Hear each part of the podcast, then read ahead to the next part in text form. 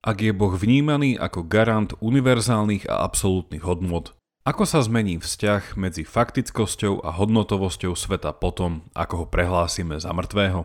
Na týmito otázkami sa dnes zamyslíme z pohľadu nemeckého lingvistu a filozofa Friedricha Nietzscheho, ktorý žil medzi rokmi 1844 až 1900 a jeho odpoveď bude vedecká a radostná.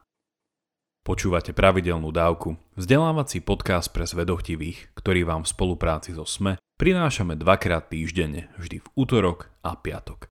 Ja som Jakub Betinský a v mojich dávkach sa pozerám na svet očami filozofie.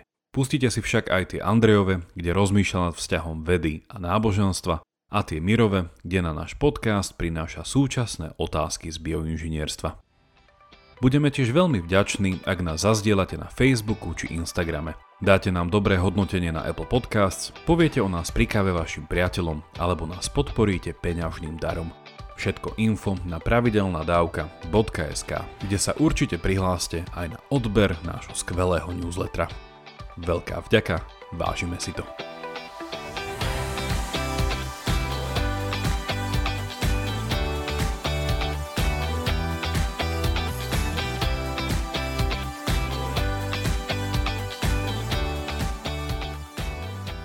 Nietzsche bol zástancom tzv. dvojúrovňovej teórie sveta, o ktorej som hovoril v 148. dávke a ak ste ju ešte nepočuli, odporúčam tak spraviť ešte pred tou dnešnou. V skratke, ide o pohľad na svet ako cibuľu s dvomi vrstvami. Tá vrchná, či vonkajšia, je nám bližšia a tvorí naše každodenné prežívanie, v ktorom sa rozhodujeme, konáme pre nejaký cieľ, vnímame dobro a zlo, cítime krivdu a radosť. Druhá a nižšia vrstva je neosobná a svet sa v nej analizuje prostredníctvom vedeckých modelov a fyzikálnych zákonov. Tieto dve úrovne sú v prirodzenom napätí, či až nepriateľstve, a zvyčajne sa tvrdí, že vyššia úroveň je úplne zredukovateľná, a teda vysvetliteľná tou nižšou. A prírodné vedy by tým pádom mali potenciálne mať odpoveď na všetky otázky. Okrem toho, že Nietzsche vnímal svet cez túto prizmu, súčasne bol aj tzv. historickým relativistom a zástancom historizmu.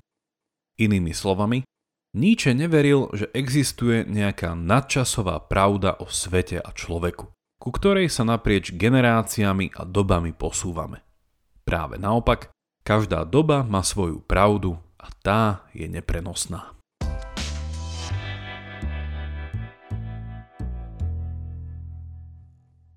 Zacitujem teraz niekoľko úrivkov na podopretie a dovysvetlenie týchto dvoch tvrdení, ktoré sú z jednej z ničeho prvých kníh s názvom Ľudské, príliš ľudské z 1878.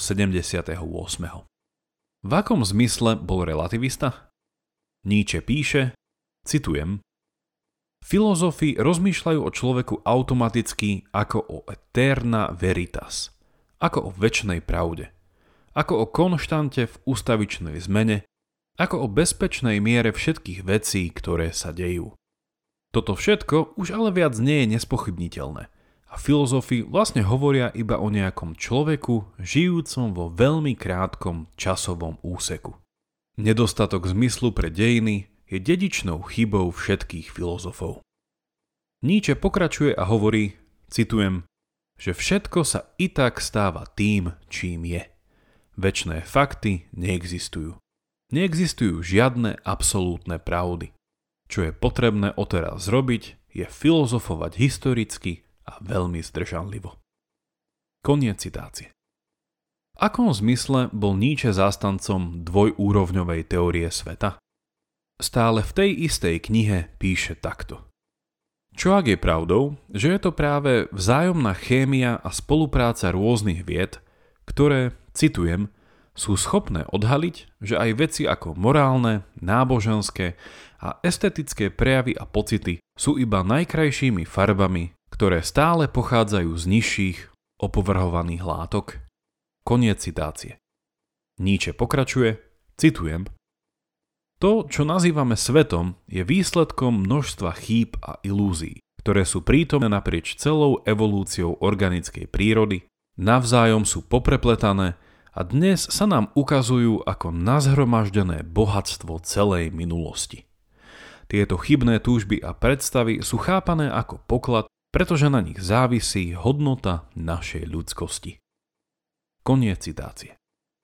Sumarizujúc, tak vidíme, že podľa ničeho je nielen chybou, ale dokonca ilúziou domnievať sa, že tá úroveň reality, kde sa cítime ako ľudia a ktorá je zdrojom našej ľudskosti, je postavená na nejakých absolútnych pravdách a väčšných faktoch. Nie, všetko sa mení a svet sa iba stáva takým, akým je. A nie takým, aký by mal byť. A toto rozlíšenie je pre ničeho kľúčovým. Jeho pohľad prezrádza, že tzv. hodnotová vrstva sveta je iluzórna a je zredukovateľná na niečo nižšie, čo nemá dočinenia s náboženstvom, morálkou či estetikou. A v tomto bode sa dostávame k jeho slávnemu výroku o mŕtvom Bohu. Čo to znamená pre priepasť medzi hodnotovou a faktickou úrovňou sveta?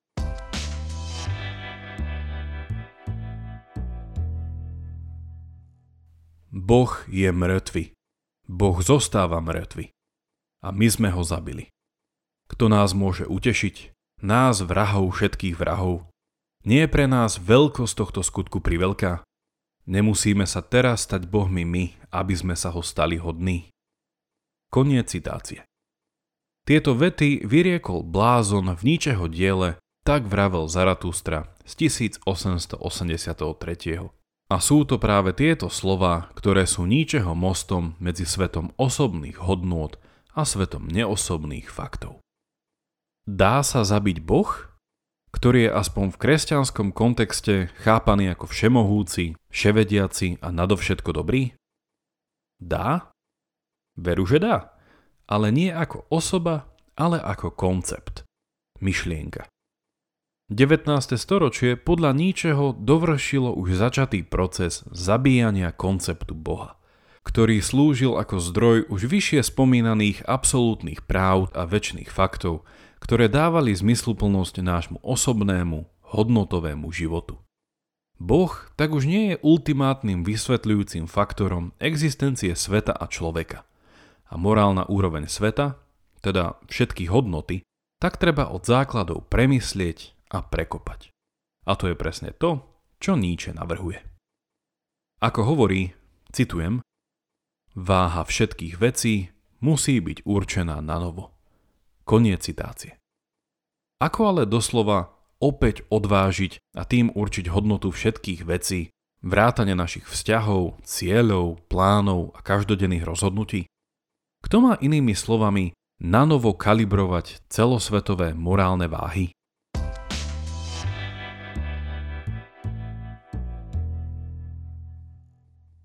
Níčeho odpoveď sa nachádza v jeho diele Radostná veda z 1882,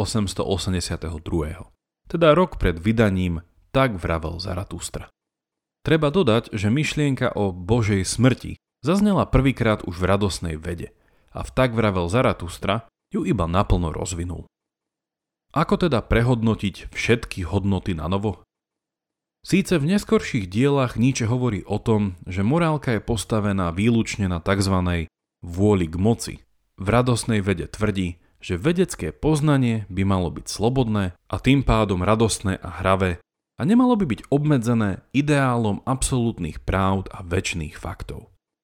Tie pre nekresťana Níčeho, ktorého otec bol mimochodom luteránsky pastor, zaváňajú dogmatizmom a opäť sa tu odráža jeho historizmus. Ako už bolo povedané, svet, naše poznanie sveta, či pravda o svete, podľa ničeho progresívne nenapreduje k nejakému ideálu či ideálnemu stavu. Dejiny nie sú progresívne, ale cyklické. A je to práve kniha Radosná veda, kde Nietzsche prvýkrát hovorí o svojom známom koncepte tzv. väčšného návratu.